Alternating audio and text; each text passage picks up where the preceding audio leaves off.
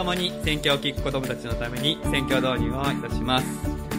改めまして皆さんおはようございます。はい、元気な声が返ってきて嬉しいです。今日は初めて田んぼ協会で礼拝をする人もいるし、久しぶりに礼拝する人もいて嬉しいですね。さて、クイズです。今から出しますけど、これは何でしょう？クイズ。今日は男の子に圧倒的に有利な問題です。さあ、わかるかな？じゃん。マイクラの何でしょう？これは。あ、ダイヤじゃないんだ。ああ、いろいろ考える。いいとこまで言ってる。もう大人の人たち何言ってんだかわかんないでしょ？まずこれはマインクラフトっていうゲームの一場面なんですね。で、マインの、マインクラフトの中ではいろんなものを掘り出してですね、で、それを使って、いろいろ作るんですよ。これね、あの、一応、間違ってたらごめんね。先生検索して、これだっていうのに持ってきたんだけど、これは、えー、銀の鉱石だそうです。え、ないんですか？おかしいなあるって書いてあったけどなまあいいですよ。まあいいですよ。銀の鉱石なんです。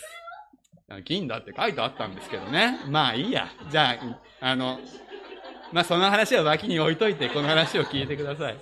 えー、本、本物はこれです。えー、これ銀の鉱石で、えー、山の中とかに地面の中に埋まってるんですね。銀っていうと、まあ銀メダルが一番みんなイメージしやすいです。シルバーですけど、この銀は、自然にはピカピカした状態ではありません。いろんなものとくっついて、不純物って言いますけど、くっついたまんま眠っています。で、それを人間が掘り出した後、どうするかっていうと、えー、炉で熱してですね、そして銀インゴットに作り変えるですね。銀の綺麗な延べ棒にするためには、熱い火の中に入れないといけません。詳しくは今日は説明しませんけど、あの、夏休みの自由研究決まってない人は調べてみたら面白いかもしれませんが、銀のこの鉱石塊と鉛を一緒に火に入れます。で、溶かすんですね。ドロドロにして、鉛と銀の塊がくっついたら、鉛の方に不純物がどんどん流れていって、それが灰にな、灰と、灰に染み込んで、で、銀だけが残るっていうね、灰吹き法っていうそうですけど、そうやって、うん、銀の塊をこう作り出すっていうね、輝きを取り戻す。そういうことをするそうです。とっても熱い、ね、力のいる作業ですね。この銀を溶かして銀ゴットにする、銀の輝きを作るっていうこの話が今日の聖書に出てきます。それは何の例えなのか気にしながら聖書を読みましょう。では、聖書を開いてください。旧約聖書の998ページ。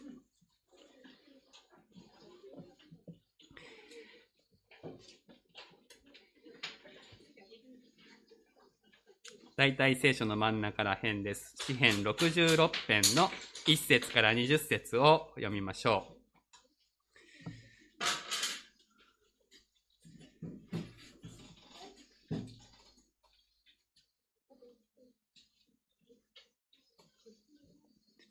一節から始まる奇数節を私が読みますので、偶数節2、4、6節の方を皆さんで声を合わせてゆっくりお読みください。詩編66編1節から。全地よ、神に向かって喜び叫べ。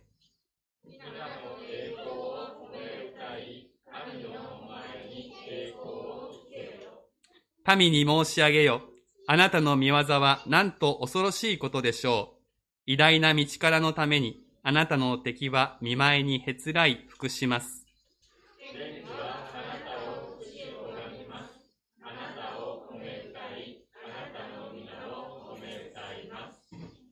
さあ、神の見業を見よ。神が人の子らになさることは恐ろしい。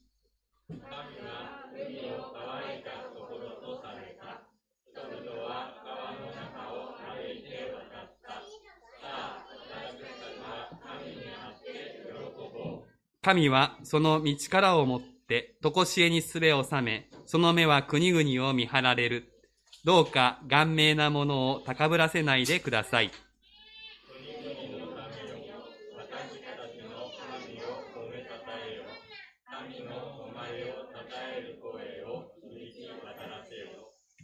神は私たちの魂を命のうちに保ち、私たちの足を揺るがされない。神よ、誠にあなたは私たちを試し、真を制限するように私たちを練られました。あなたは私たちを網に引き入れ、私たちの腰に重荷を負わせられ、負わされました。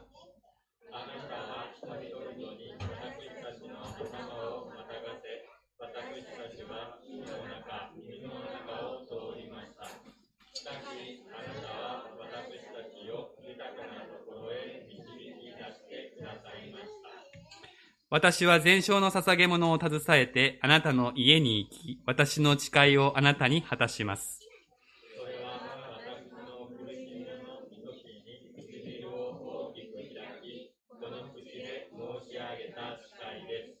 私は肥えたものを全焼の捧げ物として、お羊の生贄の煙とともにあなたに捧げます。お牛を親木とともに捧げます。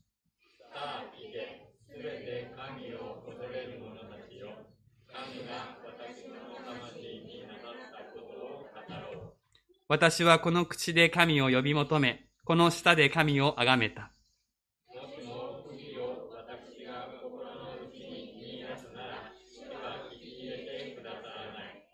しかし、確かに神は聞き入れ、私の祈りの声に耳を傾けてくださった。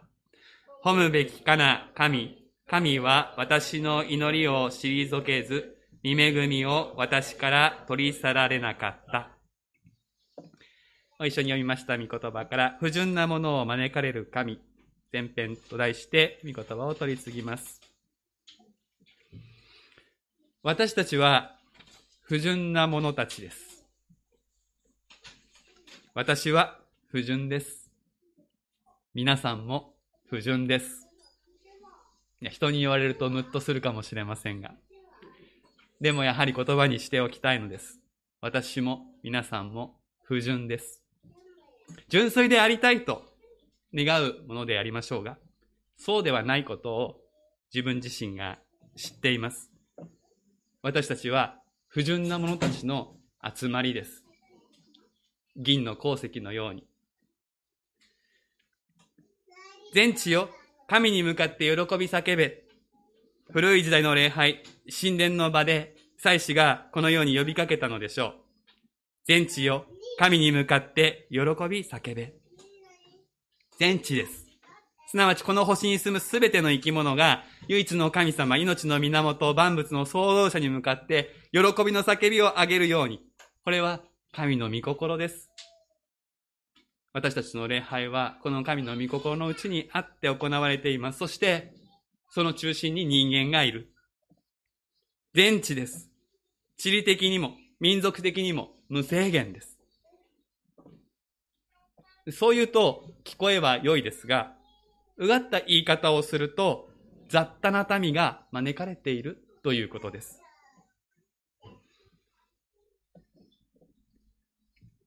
選ばれし者よ、神に向かって喜び叫べ。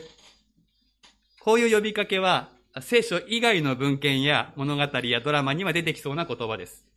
選ばれし者よ、神に向かって喜び叫べ。そう呼びかけられたら、心をくすぐられるということがあるかもしれません。鼻が高くなるかもしれません。特別に招かれた。そういうことです。いや、確かに私たちは神様に選ばれたものだと聖書は教えています。キリストにあって、永遠の昔から私たちは選ばれている。でも、聖書の中で、選ばれし者よ神に向かって喜び叫べと招かれることは一回もありません。そうではなくて、全地よ、神に向かって喜び叫べと呼びかけられます。この呼びかけはあちらこちらに見られる。全地よ、これは無条件な呼びかけなんです。あなたが何か優れているから招かれたのではないのです。同じように、隣にいる人も無条件です。だから、中身を見ると、雑多なんです。そして、不純なことに気づく。自分自身のうちに不純さを見つける、気づく場合もあるでしょうし、ふとした瞬間に、礼拝者として隣に招かれた人の不純さに目が行くことがあるかもしれません。誰かを純粋なものだと見たり、誰かを不純なというふうに見てしまう。そんな決めつけを心の中で起こしてしまうかもしれない。けれども、目を向けるのはそこではありません。みんな不純だと分かっている神様が、全地よと、あえて不純な者たちを抱えられる。そこに神様の懐の広さと、覚悟と愛を見なくてはいけないのです。もっと言えば、この神様の心を自分のものにするということを志す。そのことが求められます。礼拝者は礼拝する相手に似るはずだからです。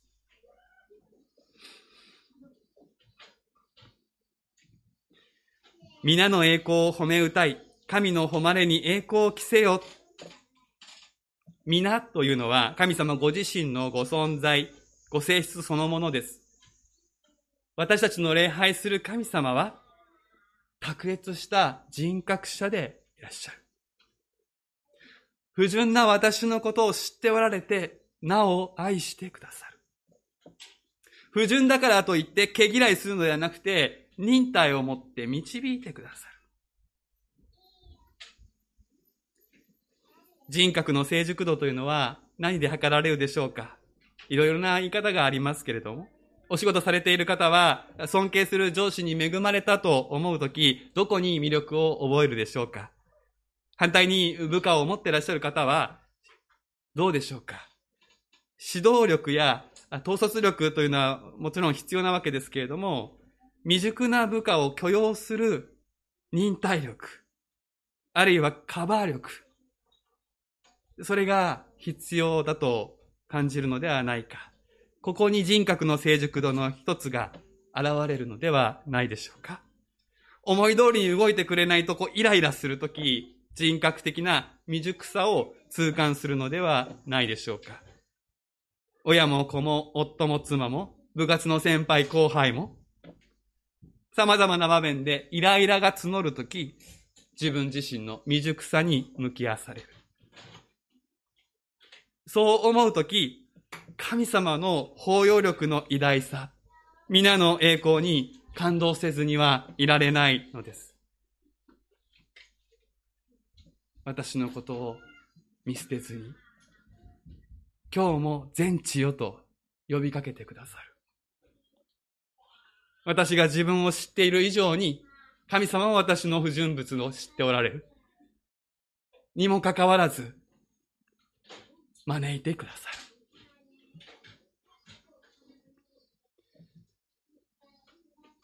神の誉れに栄光を着せよ。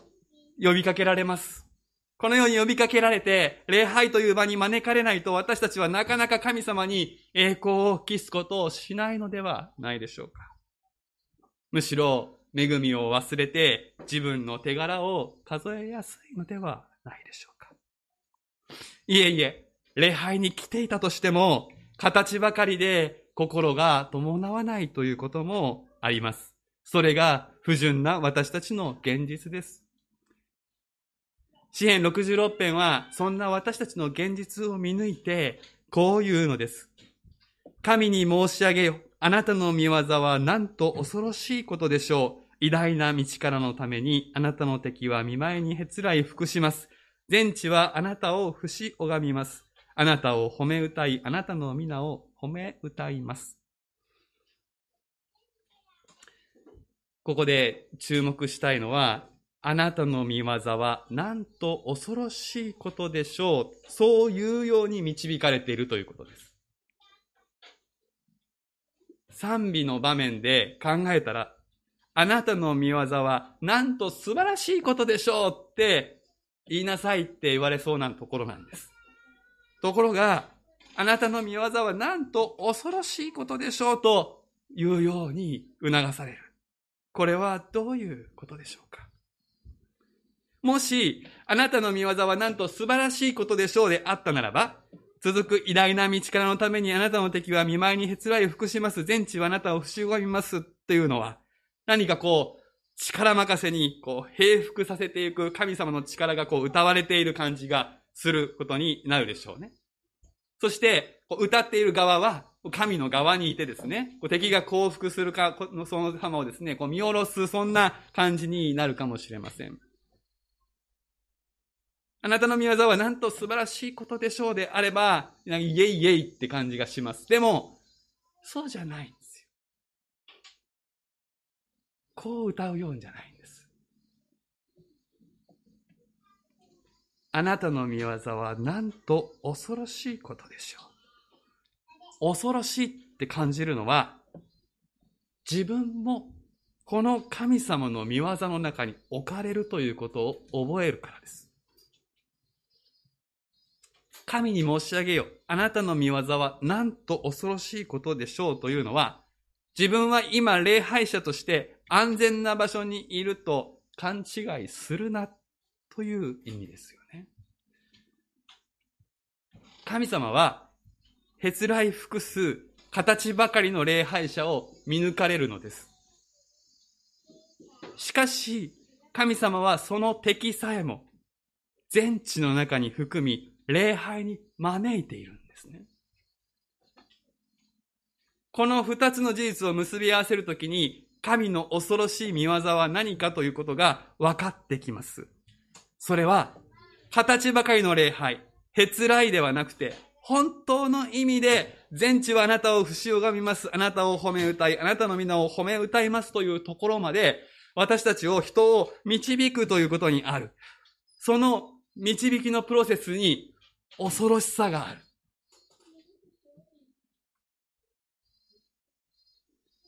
神様はご自分に敵対するものを放っておきません。そうです。放っておかれなかったから私たちは今ここにいるんですよ。神を知らず、神に敵対していたものなのに呼びかけられた。放っておかない。そして、それでいて、そのままでいいとも言いません。不純なままで良いとも言われないんです。不純なまま招かれていますが、私たち形ばかりの礼拝から始まるかもしれませんが、それで良いとは言われません。愛ゆえにご介入されます。愛ゆえに私たちを清めるために関わられます。神はそのようなお方で。そしてそれは時として厳しい試練を通らせることによってそれをなさるのです。それは率直に言って恐ろしい。そういうものです。さあ、神の見業を見よ。神が人の子らになさることは恐ろしい。そう言って語られるのが、神は海を乾いたところとされた。人々は川の中を歩いて渡ったという出来事です。出エジプトの時に足の海を通り抜けさせ、ヨシアと共にヨルダン川を渡ったあの出来事が並べられているわけです。ここで海とか川とかもう人間にはどうすることもできない力を神様がコントロールされた。そのことが引き合いに出されています。偉大な力です。しかしこれ自体は人の子らに人間になさることではないのです。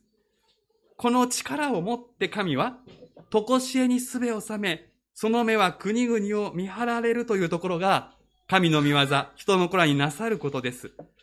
圧倒的な神の力を持って、もう震えるしかないほどの力を持って、私たち人間に関わり、そして人の世界で、顔面なものを高ぶらせないようにする。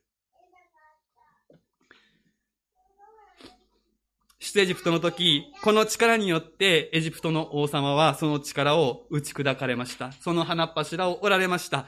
ヨシアの時代、この力によってエリコの城壁は打ち砕かれました。そして、イスラエルさえもこの同じ聖なる力によって打ち砕かれて、時にバビロンに補修になることもありました。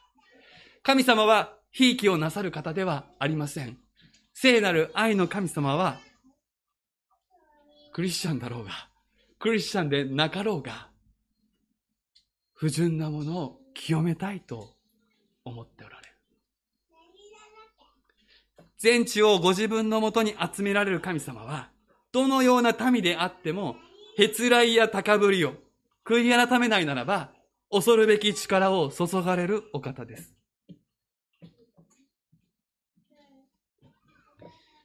けれども、ここで決して忘れてならないことがあります。それは、その恐ろしい見業の目的です。こう歌われます。国々の民を私たちの神を褒めたたえよ。神の誉れを称える声を響き渡らせよ。神は私たちの魂を命のうちに保ち、私たちの足を揺るがされない。ここに神様の目的がある。神様は私たち人類の魂を命のうちに保つということに思いを向けておられるんです。高ぶりやへつらい、心の伴わない礼拝では命を保つことはできないのです。それは魂の病となって、放っておくと人間が人間でなくなっていきます。ですから神様は語りかけます。御言葉を持って私たちに語りかけます。御言葉はさながら漢方薬のようです。即効性はありません。でも聞き続ける中で、内側からじわじわ聞いて、その人を作り変えていきます。けれども、御言葉を遠ざけてしまうならば、あるいは聞いてもその場限りで、右から左で、心に、自分の心に聞かせないならば、心が堅くなであるならば、語られていることを自分のこととして聞けなくなっているならば、神様は時として外科手術をなさることがある。それが試練です。人生の足場、私たちの心の拠り所が何か揺らぎやすいものに置かれているとしたら、神様はその足場を固める手伝いをしてくれるわけではありません。その足場を変えるようにと導かれます。御言葉によって足場に光が当てられ、その危うさ、脆さが分かって、そうだ、揺らぐことのない神様に、と軸足が動けばそれで良い。でも、私たちはなかなか自分の足場をはっきり知ることができない。そして、そのまま人生が進んでしまうならば、とんでもない勘違いのままになってしまう。そういう時、神様は足元を揺さぶられる。それは本当に自分の存在が足元から崩されていくような、そんな経験。でもそれを通った先に、余計なものを手放し、神に足場を置くということを私たちは学ばされていきます。これが試練です。神よ、誠にあなたは私たちを試し、銀を精錬するように私たちを練られました。先ほども話しました。天然の銀の鉱石は不純物でいっぱいなのです。それが本当に私たちのようだと思いませんか？その金銀の究極的な価値っていうのは原石の状態から変わってないわけですよね。銀は銀です。原石の状態から。そしてそれはすごく高価なわけですよ。私たち人間はみんな、この原石の状態からもう神様によって値高い。あなたは、あなたは私の目に高価で尊いと言われるわけです。でも、不純物の塊である状態では輝かないんです。純度が上がらなくては輝きは与えられません。純度が上がるにつれて輝きが変化していく。不純物が取り除かれなくては私たちは本来放つべき輝きにたどり着かないんです。銀の精霊の話を最初にしましたが、私たち見たことがあるって人はほとんどいないと思います。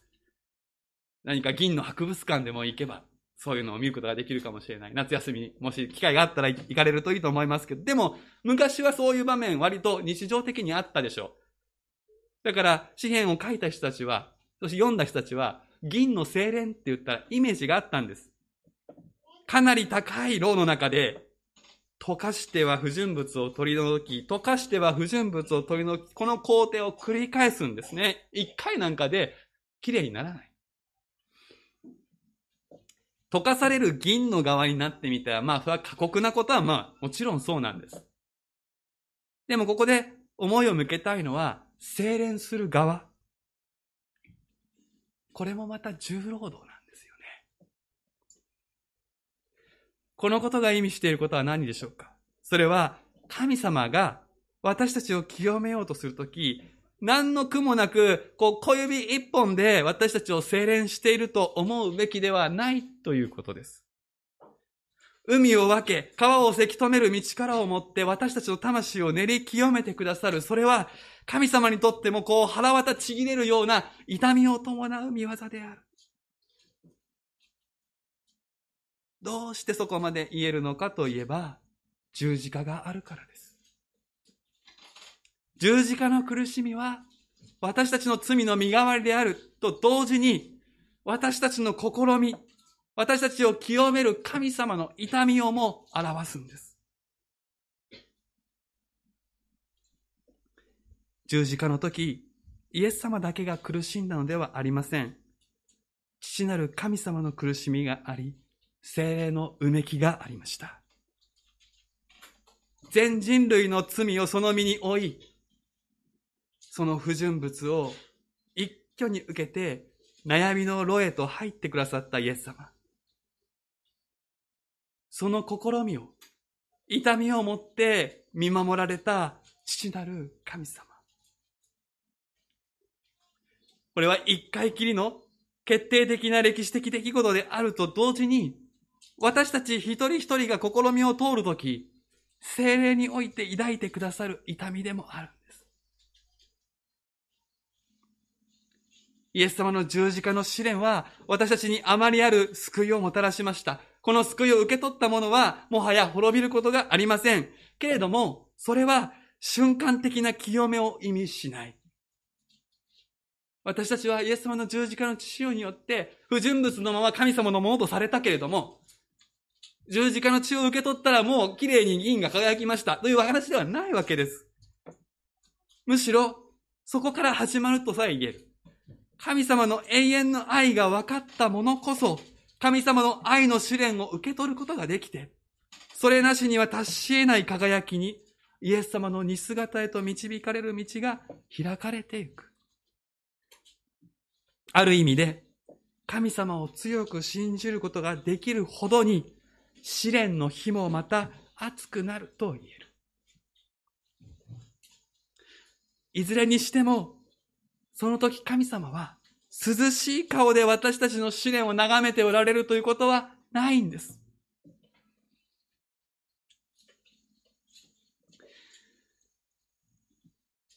全地を神に向かって喜び叫べ。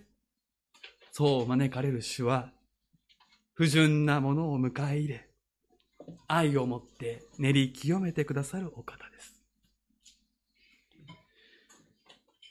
国々の民よ、私たちの神を褒めたたえよ。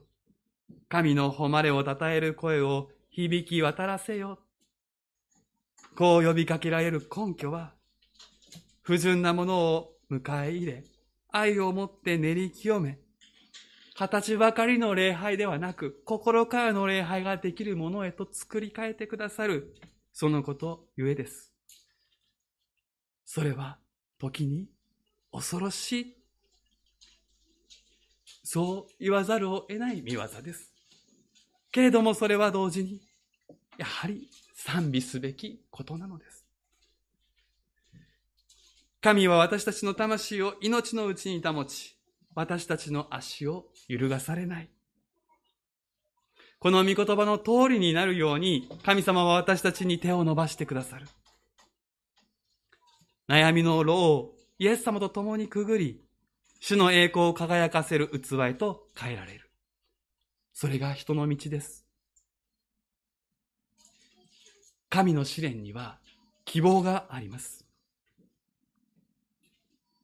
今、試練の真っ只中という方があるかもしれない。その方々は、喜び叫べと言われてもできないそんな苦しみの中にあるかもしれません。けれども、喜び叫べと命じられる神様は、必ずそれができるように、その人を導いてくださる。今喜べなくても、必ず喜び叫ぶ日がやってきます。神の試練には希望があります。お祈りしましょう。私たちを愛し、不純であることを分かっておられながら、この礼拝へと、あなたの家族の内側へと招いてくださる主よ。私たちを練り清め、愛の火を持って、その純度、輝きを高めようとしてくださっている見てを感謝します。それは恐ろしいものです。けれども、その恐ろしい見業の背後に、神様の愛を私たちが感じ、信じ、受けることができますように。今、悩みの牢の中にいる方々が、共にその牢をくぐってくださっているイエス様を見出すことができますように。イエス・キリストの皆で祈ります。アーメン。